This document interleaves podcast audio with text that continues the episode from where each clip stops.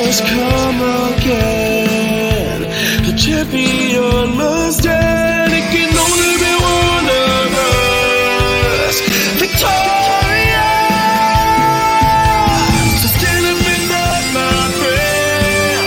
There's a title you must defend. Shut it on and on. Bring it to me. Defend your mother.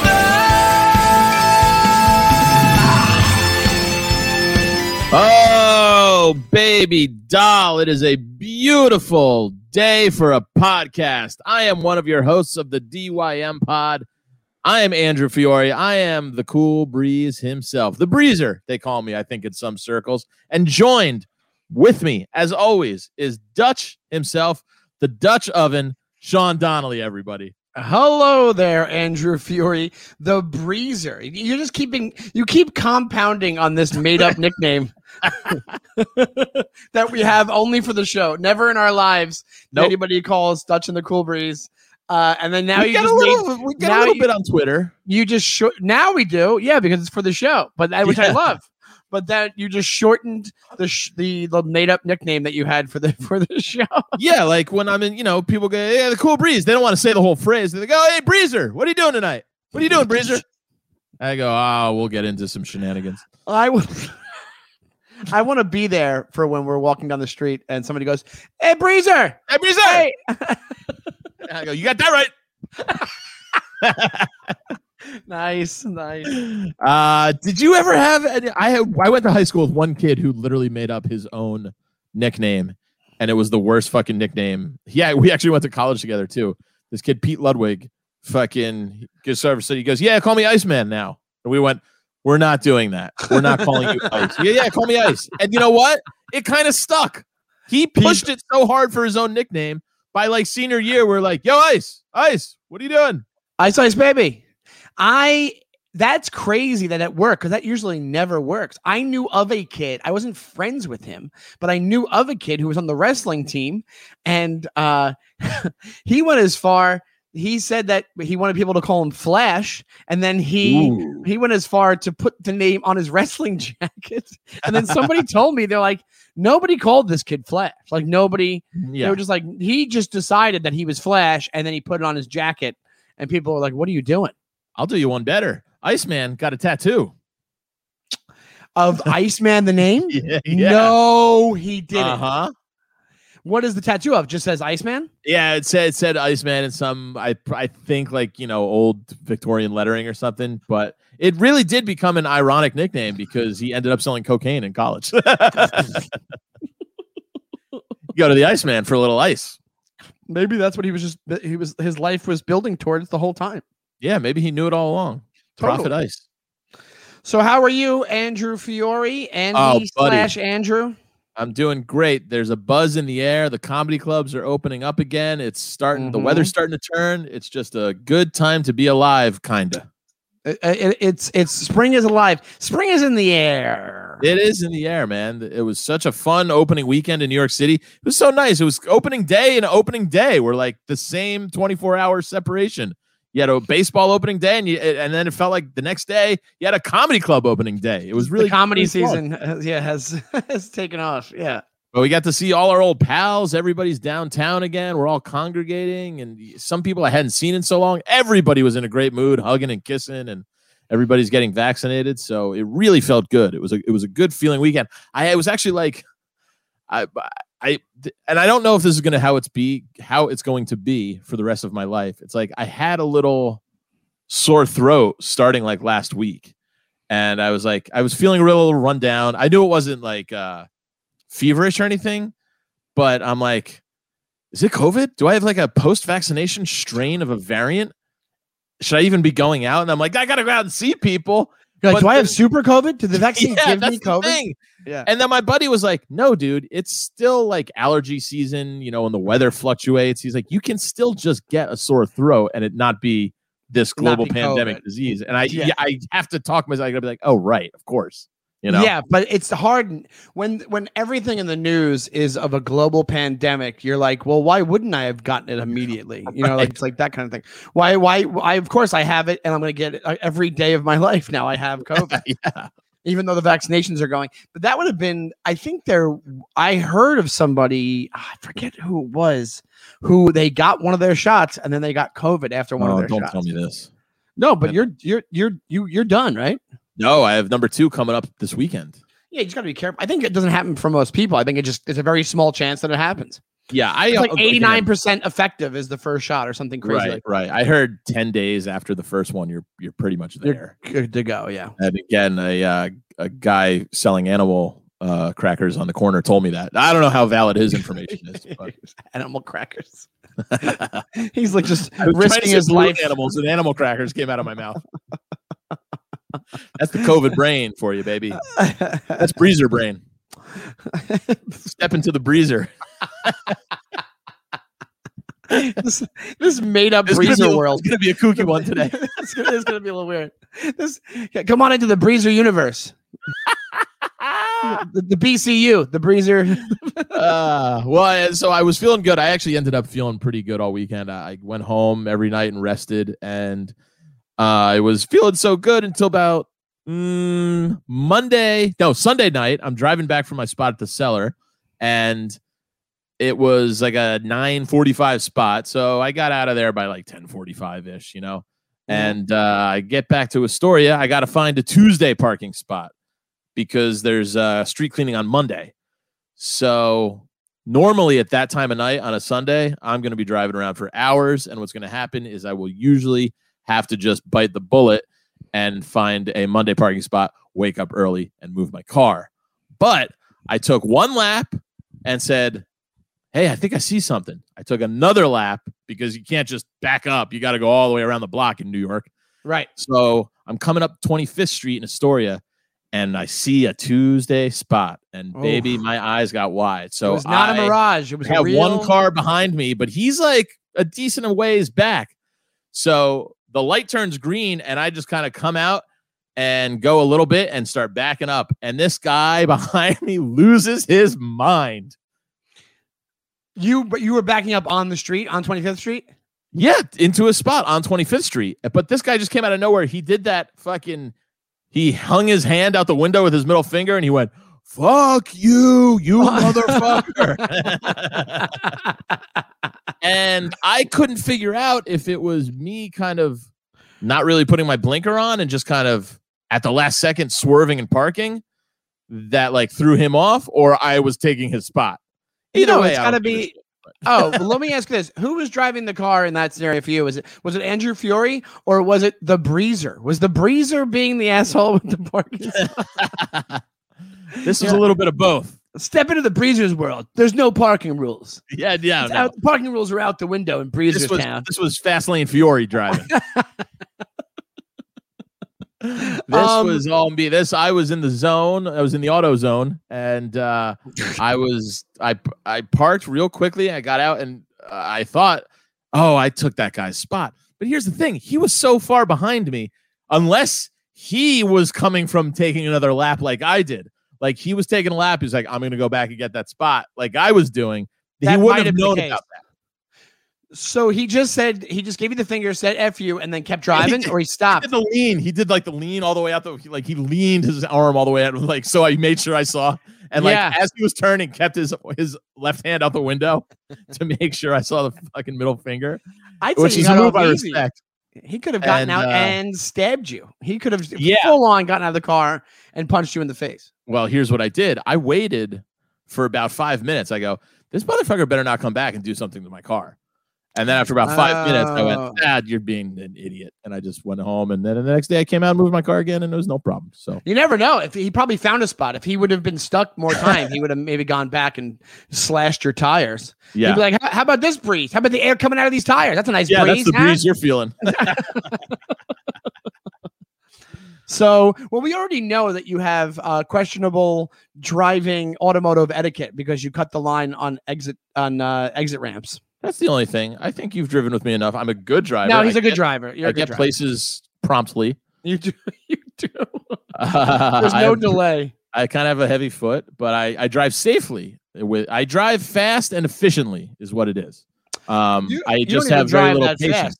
Kevin McCaffrey, who I do my satellite radio show on Sirius Satellite Radio, Raw Dog 99, every Wednesday at 4 p.m., is a madman behind the wheel. He's a very fast driver. Very, very fast driver. And see, there's a difference. There is. Difference between driving fast and being chaotic about it, and the difference between driving fast and being efficient and safe. My buddy Beev is also my accountant. People go, who does all your money? I go, yeah, Beev. He is a maniac behind the wheel. He tailgates and like flashes his headlights. I go, it's like there's a different way to drive fast, you know? You can be a totally safe, fast driver. You can be a fucking cunt about it, too. You just don't be a psychopath about it. Yeah, that's how he is. And yeah, I don't know. I just think people in New York City, somebody else made a good point to me the other day.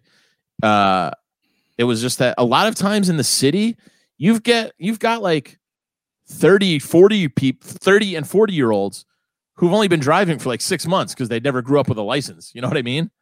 So a lot of these people are just fucking assholes and they don't know how to fucking drive right because the guy got his license at 38 years old because he lived in the city his whole life. You know? Yeah, it does happen. You're right. So sorry to bore you. No, I'm sorry. It's not you. I think it's sleep apnea. I apologize. It's not what sleep apnea is. Yeah, it is. Sleep apnea makes you tired during the day. Oh, I thought you were saying sorry. It's my sleep apnea. Like I'm like you have awake apnea. That's not a thing. No. Like sleep apnea. Like, I don't think I got. I thought I didn't know you were diagnosed with sleep apnea. What? Do you have? Were you diagnosed with it, or are you just guessing? No, I'm just pretty sure I have it. Because you don't wear a machine or anything. No, I don't. So you could just be tired. I could just be tired. Yeah, that's true. You go, sorry, it's my sleep apnea. But and I self-diagnosed. And I thought I got good sleep last night, so maybe I'm just I don't know. I'm all over the place. I felt rested. I'm telling you, when the weather goes hot, cold, like April does, that fucks people up. Yeah, it usually messes me up where I get not allergies, but I'll get sick when there's the transfer of temperature. Both ways, but colder to warmer, warmer to colder. So, but this hasn't happened this year because I think of what's going on with COVID.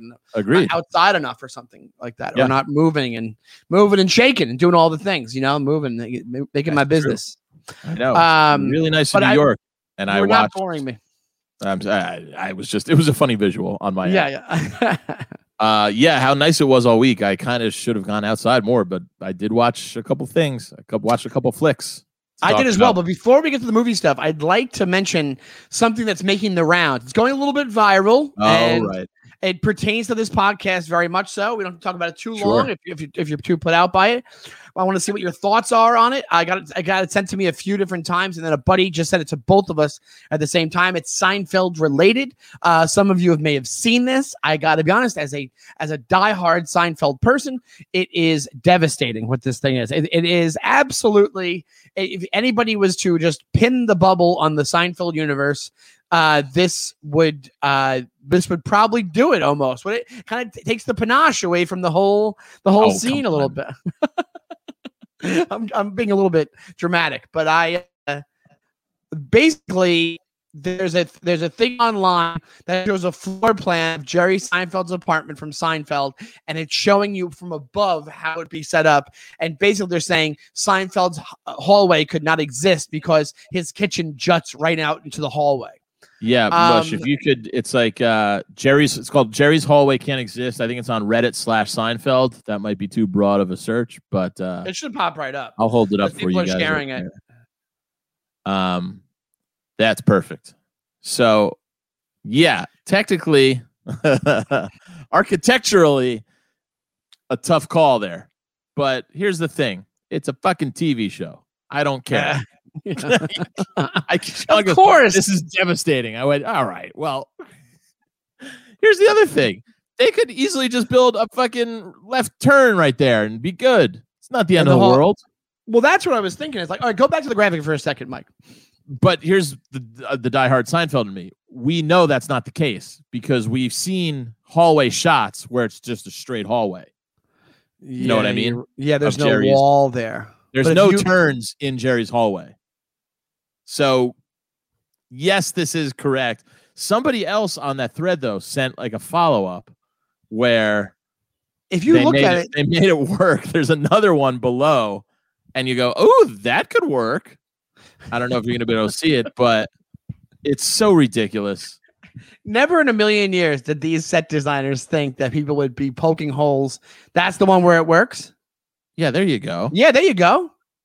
So it's not the end of the world. You go. It juts out the hallway. Oh, nobody thought of that. Now that's what I'm saying. In the new graphic that we're watching, the hallway is the thing that turns. That makes sense. And right. It actually would make sense because the way that it comes out of Jerry's apartment, the way that Kramer's door is, it's on that angle. Yes. And people do go down that way. So I think we're good. I think we're good. Oh, man. Okay. I was really getting worried. And Alex Guerrero's who texted both of us, he goes, you two are the first people I thought of. And I first looked at it. I went, yeah, okay. I'm usually more upset about these kind of things, but I just went, at this point, you can't tell me anything about that show that's going to make me love it any less. You know? No, of course not. I'm trying to be dramatic, but I'm just saying that I got to be honest. I am glad that you have the follow-up print that proves that the whole way was okay. Yeah. I go, at this point in my life, I just can't expend the energy for that. That's the whole thing about like people getting upset about cartoon characters being voiced by people of different persuasion. I go, it's a goddamn cartoon. This is the most ridiculous thing I've ever heard in my life. These things aren't real. You know what I mean? I can understand actors and acting portraying that kind of stuff. These are cartoons. You don't. We don't have to go down the whole fucking rabbit hole. But just to play devil's advocate on that one, I think people, the way that they're thinking is like some of these cartoon characters get so iconic and they kind of like. Okay, so when it came to the Apu situation, right? So to give you a Simpsons Apu on the Simpsons, a buddy of ours who's a great guy, great comic. This guy Hari Kondabolu, right? Debatable. He did an awful documentary going after Hank Azaria for playing Apu. And the fact of the matter is that if you're really that upset about it, why wasn't the point of your documentary going after James L. Brooks or all the creators of The Simpsons? Why are you going after a working voice? Or every actor? Other character that's voiced by somebody of a different persuasion or race or like fuck off. Yeah, you have to go down the line. But one of the points that he had is that when back in the 80s, if you're an Indian kid, the only things you could turn to were things like Apu. And it was like, At first glance, Apu was a crazy stereotype. And then over the years, they made him an integrated part of that show and a very heartwarming, developed, complex character that had a family and kids and a problems and a thing. Like, so you can't do it then. Also, they have an episode where Aziz Ansari comes on and plays his nephew and makes fun of them for giving him that fucking accent. So where's the problem? Like, I don't understand what the issue is. Like, it's like that, they made their mistake. They made fun of it and they're moving on from there. But you're mad because there wasn't an Indian actor eventually playing the voice, which is like, well, that's just for the sake of continuity at that point. Yeah. Like, and the sake of getting attention, I think. Let's be honest. Harry's a funny guy and a really nice guy, but come on, man, we get you're playing the game. He is. He's a nice guy. He's a nice enough guy. I wasn't debating his personality. The comic. No, but he is. I watched his hour special. He's great. He's a funny guy. But it's just the documentary is so fucking dumb to do that shit because it's so silly. There's such more important shit going on, you know, like that kind of thing. You know, it's like get some charity thing going or something. I forgot where we fucking started. We were just talking about the hallway. This all started from the hallway. You're saying it's all TV. It's all bullshit. Who cares? But if you think about it, a lot of our childhood and a lot of references on this show and a lot of our speech patterns and quotable things we say are based off movies and television. Yeah, so you can't say that cartoons don't mean anything when we hold so dear Seinfeld, the TV show. But I also am able to differentiate. Are you life. Though? Are yes. you? I don't think. I don't know anymore. I don't know if I am. I like to think that I'm an adult 42-year-old man, but I don't. Let's be honest. I literally have a Fusilli Jerry in this room with me right now. So I do not. I don't think that I'm, you know, maybe I'm not the best expert on that. It's all movies, music, fucking. That's it. That's my whole life. Exactly. These things matter. These things matter, Andy. Matter. As great line. Great philosopher once said by the name of Rob Hamilton. Rob Gordon? Rob Gordon, championship final. Championship final. Here's the thing. Sorry, go ahead. Go ahead. No, I was just going to say before we jump in our stuff, I watched three insanely different things this week. Well, and I know we watched one of the same things, but I like my things couldn't be further apart on the spectrum here. We did watch one of the same things? Yeah. What? I believe Bad Trip.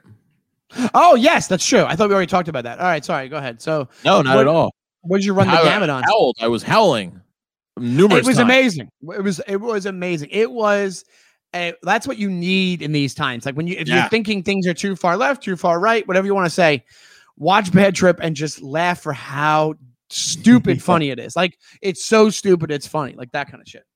Yeah, Eric Andre, Lil Rel, Tiffany Haddish. It's in the vein of the Borat movie with a plot, but reality style pranks. So it follows a story, but they do real life pranks all along the way, which is a great kind of new genre that they're creating, I think. Like Borat, and I don't even know if like maybe Jackass is responsible for it because they had like the Bad Grandpa stuff. So you've got this like it's a story arc, it's a fictionalized story. But there's real life pranks involved. It's so much fun. It's so fun to watch. And there's like heartwarming moments in it. Like, there's heartwarming moments and just so. This was the one to me was like the most extreme in their shock value, I guess. Yeah. Because I don't want to give anything away, so it's not going to be a great review. But just go. I laughed my ass off for the entire time. If I can't give anything away because it's all about the surprise element. So yeah, no, don't say anything. Yeah. So you watch that, which is like some people would say it's just a prank show. It's not even a movie. And then from there, where'd you go? What's so different that you watched besides that? I watched a horror movie. After that, I went completely other end of the spectrum. I'm a big New York Rangers hockey fan, the greatest franchise in all sports, and Rangers Twitter, which is a community I'm a part of. We just got to talking one day. This one dude, Ryan Mead, said, for my horror fans out there, this is kind of a not too recent one, but a movie that's just really stuck with me lately has been an Australian film called Lake Mungo. And it is in the found footage genre of horror films. So I did some research and, I like a horror film. Yes. And I found an article that says the most devastating horror movie ever made. And I went, ooh, this is right up Breezer's alley. Wouldn't the most devastating horror movie ever made be the New York Rangers record from 1940 to 19 whatever? You motherfucker. How many years was it? 60? What was it again? 4. Fuck off. If you really want to give I actually appreciate your sports knowledge of that. Wouldn't a more appropriate catchphrase? Got the joke off.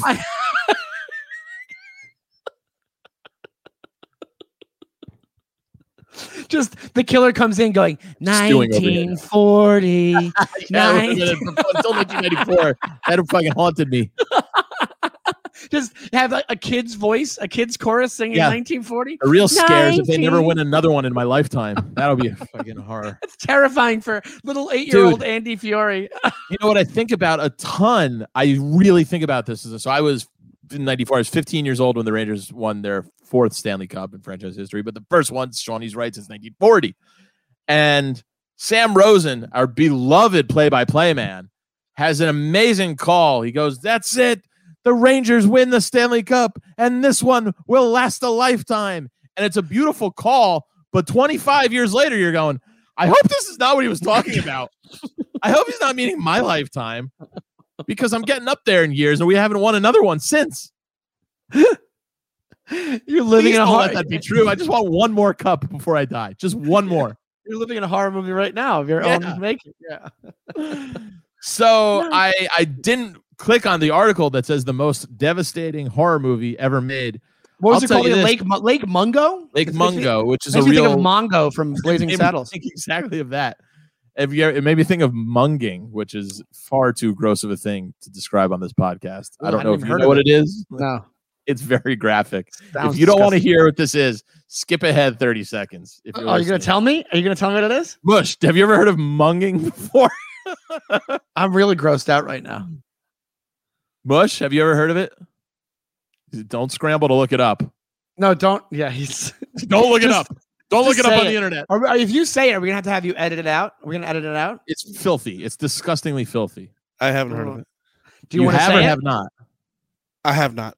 Okay, so it's it's when you know necrophilia, having sex with a dead corpse. I've heard of it, never partook in. Yes, so apparently there's this subsect of necrophiliacs who who gangbang a corpse, and they all finish inside the corpse, and then they all draw straws.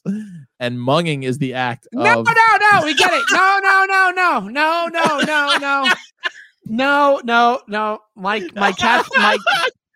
My guilty Catholic fucking brain is not... I'm not religious, but it gets so much worse. No. That's... I know that was going.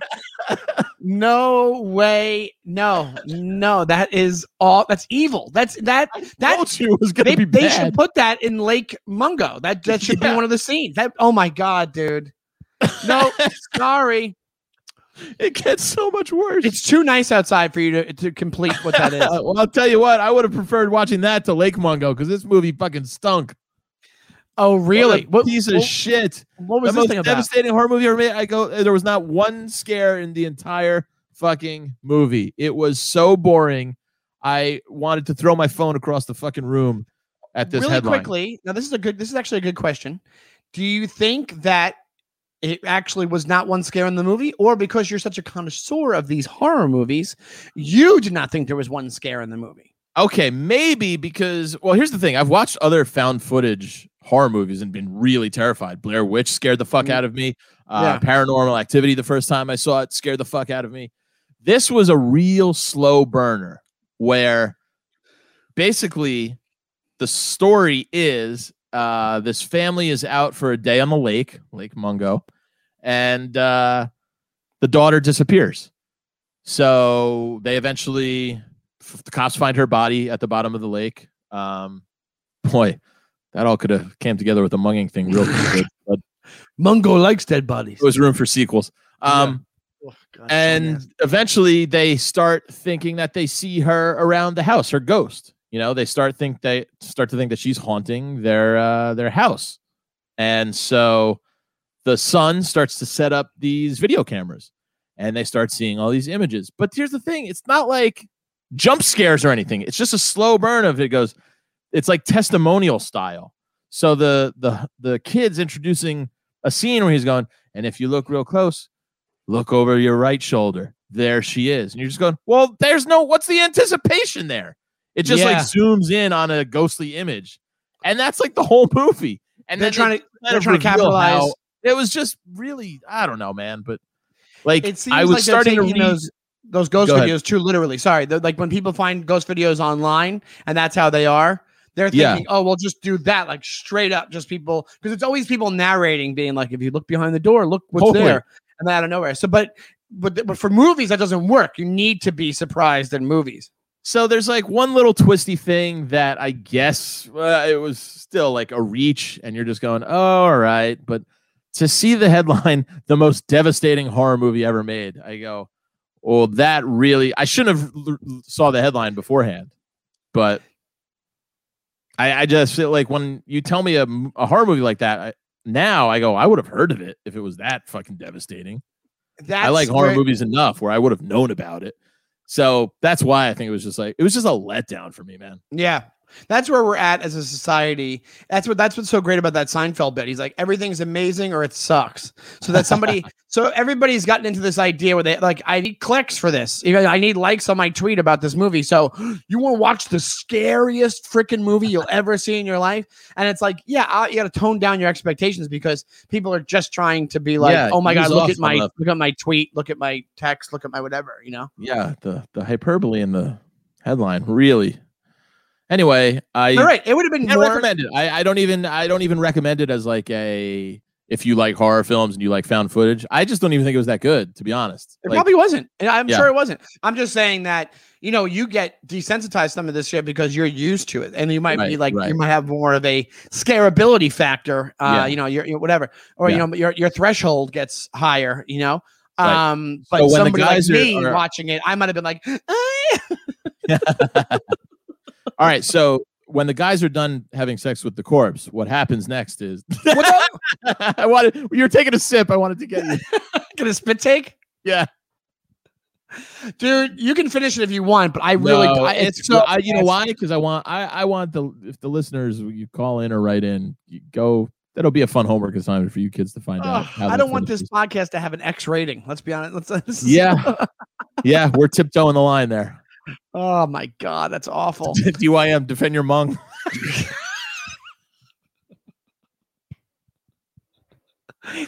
This is defend your malicious sex act. What'd you get into there? Well, Dutchie? Here's the thing. I did a rewatch. I'd like to do this. Well, you teased me and Mushy beforehand. You said you guys are going to be angry. You're going to be very angry, and I think this is something I'd like to, build a little bit of tension. That's something that Lake Mungo did not do. I'd like to build a little bit. I think we should do a new segment on the show where we reveal to each other, all the three of us, we can reveal a movie that all of us assume that person has seen. Ooh, and they had not seen it already. You know what I'm saying? And then and almost like a movie I'm shocked you haven't seen. You're going to be really shocked that I haven't seen it. I'm trying to build it up, but also excited. And I watched it, and when I told Megan I hadn't seen it, she freaked. She couldn't believe I never saw this movie. And really? I finally watched it. And I'd like to make an admission. My name is Sean Donnelly, and this is how we have to say it every time we do it now, right? We have to say your name, and for the first time, I watched Saving Private Ryan. All right.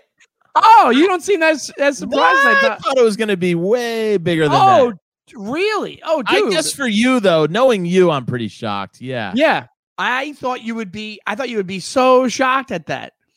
Because I think that's a movie that everybody you like a film. You like a World War II movie and it's Spielberg. Yeah. Yeah, everybody's pretty big one. Also, it's a movie that everybody in the world has seen. For years, I said I could say that I never watched Titanic and be telling the truth because I didn't. And then finally, I watched it. But I would get people would go nuts when I said I didn't watch Titanic, and it was because it beat Pulp Fiction. I think the year it came. Remember, didn't it beat Pulp Fiction? But I was a big Pulp Fiction guy. Titanic is 95 or 97. Okay, so it beat something else, whatever it did. But what do you call it? Forrest Gump. Forrest Gump. Okay, that's okay. But it was. I thought there was a reason I didn't. I don't know why I didn't watch it. Oh, I know what the reason I gave people, and it was like a made-up reason. It's because when I worked at Blockbuster, Titanic was 3 tapes, I think, and you have to put away the tapes. Yeah, 3 taper. When you work at Blockbuster, you had to put away the tapes, so you couldn't get as much done because you had to have like 4 Titanics. It was like 15 other movies. You know what I'm saying? Like, I've never watched it. Exactly. But I really thought. Are you shocked, Mush? Buster Palm? Are you busting in your palm right now that I just didn't? I told you I didn't watch Saving Private Ryan. No, I thought I'd be something bigger too. I've never seen Titanic. What's bigger than Saving Private Ryan? There's so many references. It's a trope in itself. I didn't realize how many other things like take from it. Every character actor that's ever had a career is like in this freaking movie. I never realized that. I'm all these people. I'm like, oh my God, it is top of Spielberg's go. It's not my favorite. It's not my favorite. Not my favorite Spielberg. I don't love Saving Private Ryan to be honest, but I've seen it. I do you one better there, you know. It was such a big deal. I thought you guys would be shocked. I don't think it's in the same category as when people go, I haven't seen Star Wars. I haven't seen The Godfathers. Like that. Those are the ones that usually people go to. You don't think it's in the modern version of that question, the modern version of that world? You don't think it's too old now. It's like Titanic would be in there at 90. Like, yeah, it's 23 years old, 24 years old. Yeah. Titanic would be in there. Everybody saw that when it came out. Like I guess it is one of those generational things where it's just every different generation has their stock movies that you go, what do you mean you haven't seen? You know what I mean? Like, yeah. Or but people even do it randomly. Like Game of Thrones, people did it with, and that was like really recent. Sure. And people would get like physically, visibly mad at me when I told them I didn't watch Game of Thrones, which I still haven't. Well, I used to get mad at my roommate James when he'd go, he'd make fun of like watching Games of Thrones. I go, you've never seen it. And yeah, he'd be like, it's stupid. I go, I thought it was dumb too. And then I started watching it and I love it. I didn't think fantasy and dragons and shit was for me. And then it got really cool. Yeah. But it's like, I get angry at people who just assume something and they go, fuck, that thing sucks. I go, well, you didn't watch it, so how would you know? Yeah, that's true. I think I have a thing where I'm like, I wouldn't outright say it, but my thing is like, I don't like fantasy stuff, but I've heard how good it is. Yeah. But yeah, but Private Ryan. Sorry. Boy, we are not on the same page today. I know. Yeah, what are you going to say? I was going to say, you know, there's a new generation, probably kids 15 years younger than us, are going, what do you mean you haven't seen 10 Things I Hate About You? Like, yeah, right. You know? Absolutely. But I will say, the interesting part of Saving Private Ryan is somebody who saw it way later than when it came out. It came out, I guess it came out in like, what year was it? Was it like 98 when it came out? 98, I think. And there's a lot of things I liked about it. It's not my favorite movie by any means. It's very 1998. Like, it's very pre-September 11th. It's very like, you know. Yeah. It's very like September 11th, I think, changed the way people view some of those like patriotic kind of movies. And like, even though it shouldn't have, I guess it should have made it more patriotic. But like, if you look at stuff like the same year, I think Armageddon came out, wasn't it like 99 or 98 around then? All these very like Michael Bay-ish, obviously it's better than Michael Bay movies, but like these Michael Bay-ish type, like hoorah, like go America, like dramatic, drawn out, like slow-mo planes going over, dramatic scenes at the end, the guy with his family at the end. And if I would have saw it back then, I think I would have had a different feeling than I saw it now. I was a little bit cynical watching it now. But one thing I did think of is like, the cool thing that it did, it made you the people who call themselves the greatest generation, which is one of the most pompous nicknames you can give to your generation. But if you watch this, they went through fucking hell. Like, it really was hell. Like, it was absolute. And that's one good thing about Saving Private Ryan. It's a super honest movie. Two of the most brutal scenes I've ever seen are in it, which are the Adam Goldberg getting stabbed, which is crazy. The part where, you know what I'm talking about? When he gets stabbed by the guy and he goes, and it's so realistic because he goes, wait, please just wait. Like, he doesn't, he's not like fighting back. He just, it's that realistic feeling thing of like, he's like, I'm just begging for my life basically in this really realistic way of going, no, please stop. Wait. Like, trying to reason with the guy in the middle of this brutal knife fight. Right. And then the other thing is that other guy, I forget his name. He played Daniel Faraday in Lost, the last season of Lost, but whatever. The guy who was like the wimpy guy who was like had the ammo and was trying to get the ammo to Adam Goldberg. Do you remember that part? No, I've only seen you Josh really like put this thing out of your head once or twice.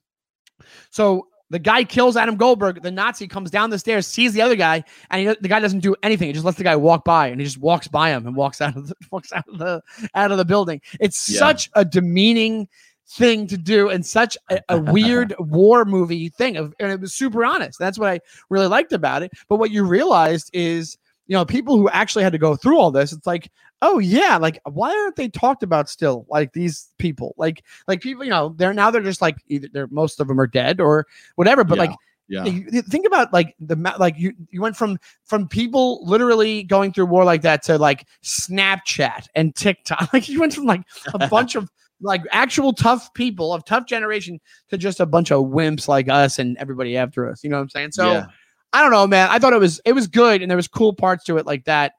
And if you were more into it, I would continue the conversation about it, but you were not. I'm trying to think of movies that I haven't seen that would shock you. Can you think of one that you could reveal to us in the same way that I did? Say, hello, my name is Andrew Fiore, and this one's not going to pack a punch. Oh, maybe this one might. Hi, everybody. Everybody, set the scene. Okay, here we go. Hi, everybody. Cool Breeze here. I have never seen Casablanca. Hi, I'm Sean Donnelly, and I've never seen Casablanca. Right on the same page with that, baby. Wow. Yeah, Casablanca. I thought you were going to jump through the screen at that one. That's one I know of, and just for whatever reason has passed me by. Yeah, I bet, but that's also understandable. Philadelphia is a pretty big one not to see, but like you said, it's Toy Stories. I've never seen any of the Toy Stories. I never have either, and I was actually afraid to admit that to you too at some point. I never saw Avatar and I still really haven't seen it from start to finish. But that was one where it was like it cost $1 billion, blah blah blah. And I, at that point, I was like, I'm not seeing it. No, and I watched a little bit of it, and I technically haven't seen it. I don't know. It did not seem appealing to me at all. Yeah, I didn't watch it either. There's a lot. I guess there's a lot I haven't watched. There's a lot I never watched beyond the first Lord of the Rings, the sequels. Oh, I have one that's gonna make you lose your mind because I've lied. Really? I haven't lied about it, but I haven't told you that I haven't seen it on the podcast, and you talk about it on the podcast a lot. This one, okay, this one will do it. This one will definitely. Jaws, I'm gonna fucking come over. No, it's not Jaws. No way. No, but it's one that if you're talking about it on the podcast, I was embarrassed I hadn't seen it. You've been faking this whole time? I've been faking it, and I've been going, yeah, totally. Yeah, fake. All right, I'm fucking nervous. My name is Sean Donnelly, and I have never seen Cool Hand Luke. I knew it! I knew it! You son of a bitch! I'm looking at the movie poster right here. I know. No, you motherfucker. I knew that would do it. I knew that would do it. I don't know. I have no rhyme or reason to this. I have nothing. You would love all people. I know. We did it versus. I think we just found my homework assignment for next week. I think that we did Shawshank Redemption versus Cool Hand Luke. And we did that whole thing. You dirty rat. I just want to be honest with everybody going forward. What are you fucking on step 9 making amends?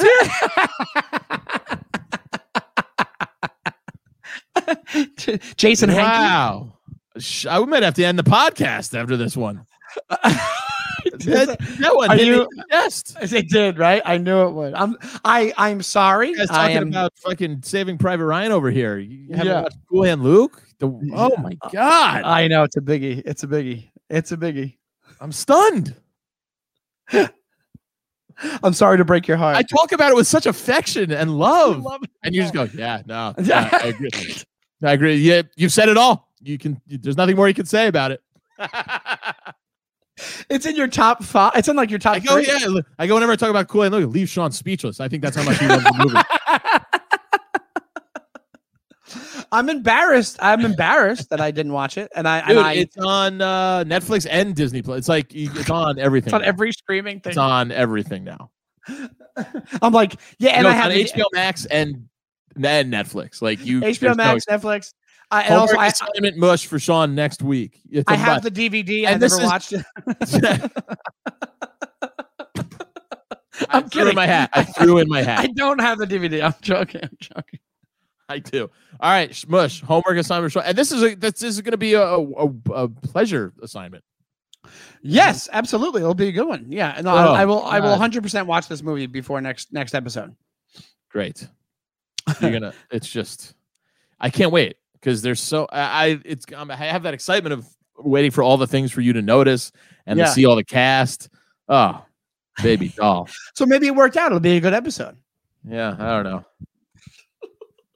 I'm still a little shook. Are you mad at me? I'm not mad. I'm very very taken aback because we did a whole podcast about it. It's one I reference often, too. When I describe the podcast, people go, what do you mean defend your movie? I go, well, we take a similar movie, like in a genre, like Cool Hand Luke and Shawshank Redemption. People are like, oh, it's a good one. And that's like I use the basis of the podcast for. I know enough things about it. I know, famous lines, and I know the egg thing. So I was like, I thought I could get by on that. I'm embarrassed. I'm glad I'm making the admission. You should have led with that one over fucking Saving Private Ryan. Holy hell! I know. I wish you had one that could floor me as much as I'm trying to really think. I don't know. I don't know if there's one. I've kind of been lying about Casablanca. Like when people are like, and I'm like, it's classic. Yeah, because there is a weird. That is a thing that happens to people where you're like, oh, I don't want them to think I didn't watch this. Right. Well, especially when you get marked as a movie guy, too. You don't want to give up that credibility. Yep, exactly. And they're right in a way, but they're wrong in a way. It's like, I'll watch what I want. But Cool Hand Luke is one of those things that I've always just been meaning to watch, and I never did it. And then I got like too far into it. Like I got like too far into not watching it, into the lie, I guess. I feel like Steven read is easy. So here's one that I had September 11th. I think we've talked about this before. I've never seen The Lion King, but I think either have I. Yeah. I didn't see it. Yeah, that's one that like other people are shocked. They're like, "What?" I'm like, "I know why." I don't know why people are shocked at that. It's because people our age were too old to see it when it came out. I was 14, 15, and I was just all I concerned about was the New York Rangers winning the cup in 54 years and girls.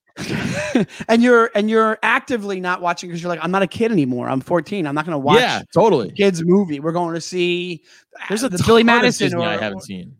I've seen a lot. I've seen a lot of Disney. I've seen all the old ones, and I haven't seen one Disney thing. I watched Soul or whatever that was. There's some Pixar. I didn't see Soul.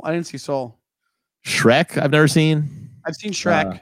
Wait, have I seen Shrek? Yeah, I've seen one of the. I think I saw a sequel to Shrek. I didn't even see. Mush, do you have one where people are like, "You're out of your fucking head for not seeing that"? I've never seen Shawshank, Titanic, or Avatar. Wow. Well, Shawshank, Shawshank is go, make never, that one the first one you see. Yeah, I've never seen Shawshank because I know everything that happens in it, so I don't. That's the thing. It's a great rewatchability movie. I've watched it 85 times. Yeah, but you should watch it, Bush. You'll should watch it start to finish. But you do get it because that does happen a lot, where like a movie will be out for a while, and you will. It's so. The culture so seeped into the lexicon of pop culture that you're like, I basically saw it because everybody's talking about it. I know, and they've done enough spoofs on this thing that I'm going to go in with a tainted thing if I go see it now, and like that kind of thing, you know. I have one that is in my family that my older sister, who was born in 1964, so she would have been in her late teens or early 20s when this came out. And she revealed to me this past Christmas that she had never seen Goonies, and I lost my mind. But she was like in the primetime age, and then to never see it after that, she's not. In the I lost my mind. To see it. No, she's not. She was too old for that point. By that point, oh no, how old was she when it came out? No, she was like 20. What is Goonies? 84. Yeah, I guess. Yeah, she was 20, right? So I don't know what was it marketed towards. So she was 21. It was for little kids, or was it for? I guess, yeah, you might have something there, but to not see it after that, I mean, because things. Yeah, maybe you're right. Things kind of just go by, and you get like they pass by. Yeah, and then all right, you get it. You talk me off the ledge there, but yeah, I understand that more. If she was like 15, I would have been like, wait, really? She didn't see it? Like that's like the perfect age for it. But 20 is like, it's the same thing as like the Lion King logic, where it's like, nah, that's for kids. I'm going to see the adult R-rated movie. That's fair. We're adults now. We can see the R-rated movie. I'm going to go see the what would she have seen in the 80s?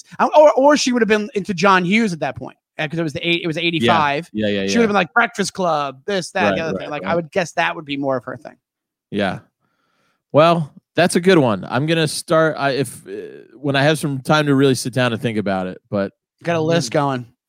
The big ones I think I've seen. Like whenever they do that list of, the greatest 100 movies of all time, I could pretty much knock almost all of them off the list. It's 1 to 100, Even Metropolis? Yes, even Metropolis. You saw Metropolis? I've never seen Metropolis. Because I studied it in college. I studied the. Yeah. What's his name? Frank, not Frank. I used to know it. I know. The director. Yeah. You are. Franz, not Kafka. Franz, Kafka. Whatever his name is, but Cool Hand Luke was a showstopper. Oh, buddy, I don't know. And then I also rewatched Fritz Lang. Thank you, Fritz Lang. I also watched something. I rewatched something as well. I just got done rewatching it. This is how I operate. We're kind of similar in this way, even though I don't mind the commercials. But I watched something that was no commercials. We're flippers. That's why we have the flip test on the show. Yeah, but I don't watch the commercials like you enjoy the commercials. No, I know. But we're flippers. But even if something pops on the TV, you're like, oh, you'll go, oh, I'm going to check this out, right? Like you're, And I did that with this last night, and then I finished it up today. Yeah. And it's really good. And now it's even on an interesting talking about old movies, and it's on Turner Classic Movies now. And but I'm so old, I don't even think of it in that framework. Uh-huh. What movie would you be surprised? I'll give you a hint. It's from I watch a lot of TCM, and they sometimes surprise me with the years they think are old when I go. But 20. Give me something else. Here, what qualifies a classic movie? It's got to be what, like 20 years or older, probably, right? I guess so. Classic cars considered when they classify cars, it's 20 years. 20 years. So I think they probably do the same thing with this. So any movie on there is probably at least 20 years old. No, Tootsie. I feel like I've seen Tootsie on Turner Classic Movies and been aghast. I'll be like, this what classic? I just imagine black and white has to be the first qualifier. If you were horrified by that, you're gonna fall out of your chair on this. Well, give me a little more. I'll give you a hint. All right, so it came out. Maybe I shouldn't tell you the. Well, I don't know what I would tell you. Ask me a question about the movie and I'll tell you. Well, give me the year. All right, I'll give you the year 2000. Oh boy. Yeah. On TCM? Jesus. I'm going to guess. Right, that's why, yeah. Gladiator? No. Because Gladiator was even before. I think it's 2000. 99 or 2000. It was a Cameron Crowe movie. Oh, Almost Famous? Yep, Almost Famous is on there. Yep. It's crazy. So last night I just happened. It popped up on the YouTube TV. There was no commercials. I popped it on. The guy, they do that thing that the AMC guy used to do, where they give you that like really succinct review. And Yeah. And then he's he's the grandson of Mank. Oh, that's right. That's who it is. I don't think it was the same guy. Was it the same guy? Ben Mankiewicz, who is a very he's on there a lot, presenting a lot of the movies, the classic movies. He's one of their main hosts, is the grandson of Mank, of that guy who wrote Citizen Kane. I got to be honest. I've already seen it, but him... like going over all the facts about Almost Famous and like a couple of little tidbits and like just the plot summary. Yeah, I was like, I'm gonna watch this because he just convinced me to. He's good. Yeah, they do have some interesting stuff, some Easter eggs and nuggets. But it's a great movie. Yeah, it is a great movie. It's and you're a big music guy, so where does it fit on the all time list of music movies for you? I mean.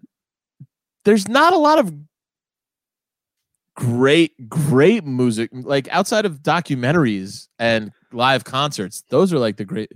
As far as there's a lot that can be considered it. So you could have like Sid and Nancy, you could have The Doors, you could have the Blues Commitments. Brother. The Commitments is a really good one. Blues Brothers. Yeah, that's true. The Doors is kind of cool. It's Oliver Stone. He sucks. When I was 13 years old, I loved it. There was tits everywhere, and I was like. Primo Doors phase of my life. Yeah. You know, well, that's primo tits phase. Let's be honest. Yeah. And so that doesn't really hold up. I'm not a big Sid and Nancy guy, to be honest, either. Sid and Nancy's not that great. I'm just saying Almost Famous is up there for me. It is. It's a good movie. And the Blues Brothers is probably my favorite music movie just because it's great music. It's great comedy. It's just like it's a fun combination for me. You know, it's like my two loves. It's also from a cool era. Like I'm at the point now where I love their soul music. You know? Yeah, and this stuff and has a lot of great cameos by a lot of great soul artists.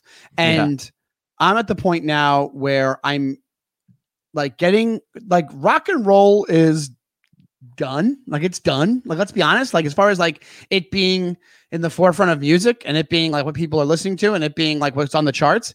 It's gone. It's like gone. So I was even watching Almost Famous, like getting almost emotional to be like, God, this is such a cooler fucking time and a cooler situation. And like, just a better. Now, granted, obviously it's an emotional freaking movie and it's dramatic and it's all these cool like shots of them doing shows and whatever it is.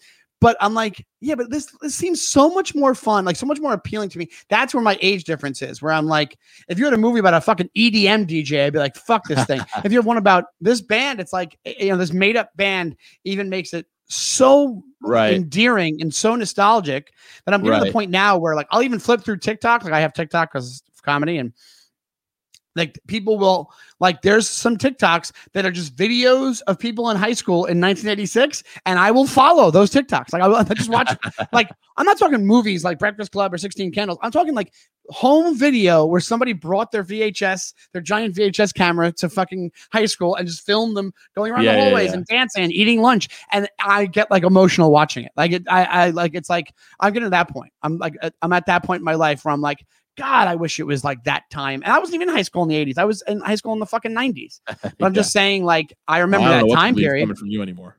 What'd you say? I don't know what to believe coming from you anymore. It's his whole life is a lie. It's not. My real name is Buster Palm. I know we're gonna get killed because I'm leaving out a million music movies. Recently, Whiplash, I've loved. I never watched Whiplash. Oh, Whiplash is great. Really, really good. There's we could do a whole thing on. We could do a whole thing, music, but you've done it before. But the basically. It's one of those things where I think this is really what's in the back of my brain when it comes to music movies. None of them can match up to an actual concert movie. Right.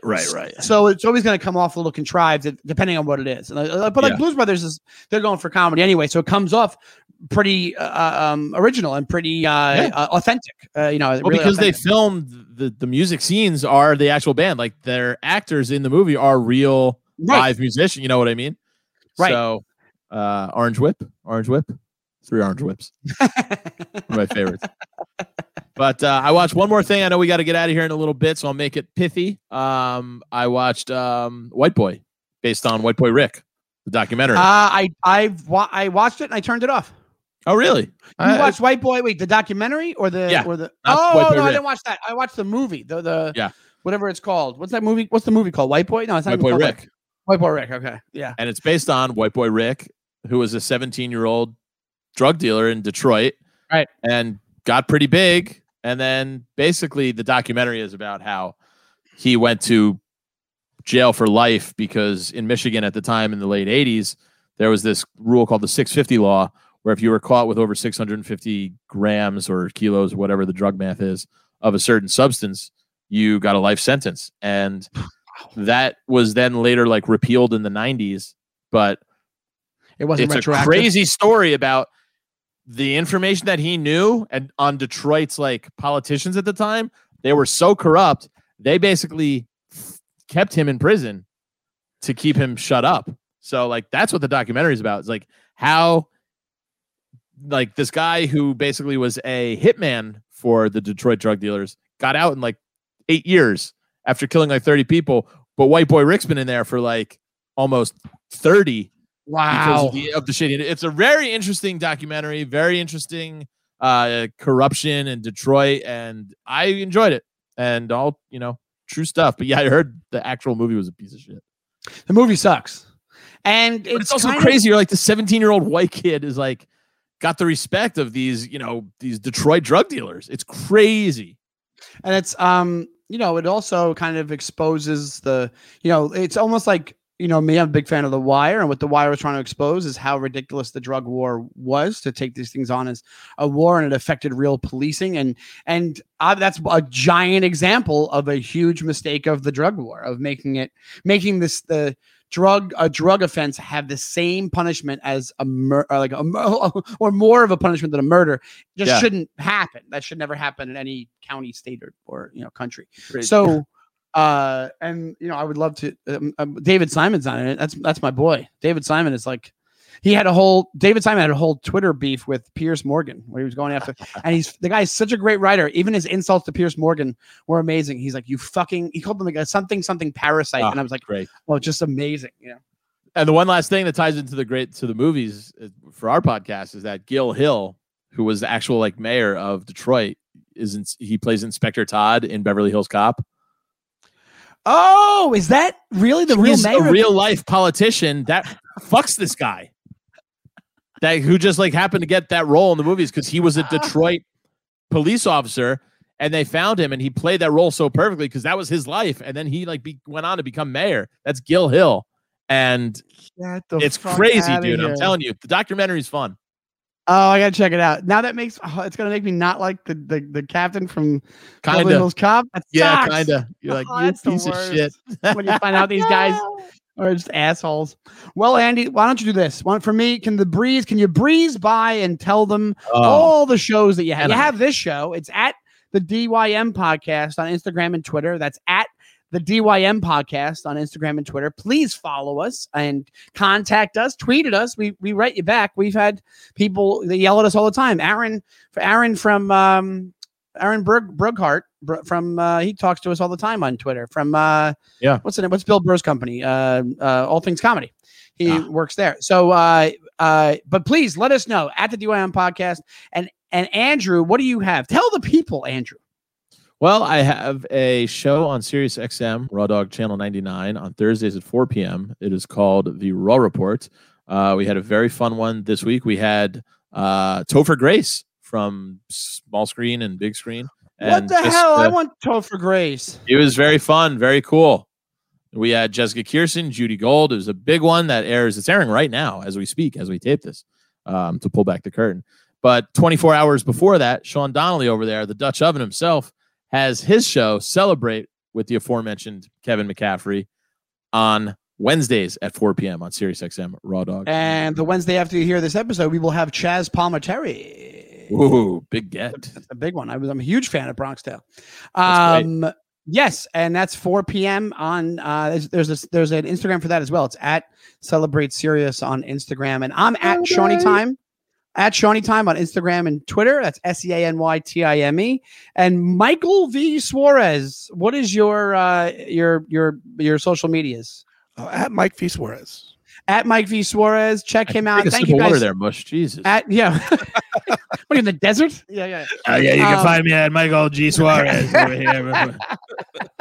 What are you, the caseworker from 30-year career smoker? The caseworker. One comment. The lady from Beetlejuice. Like, check it out. Check out the laugh button. One time I was with Frank Sinatra and Dean Martin. We were at the 22 Club. I was an unofficial member of the Rat Pack. I said, you want to hear a real New York story? I was on Doty Doyd and Turd with Ed Koch in the 70s.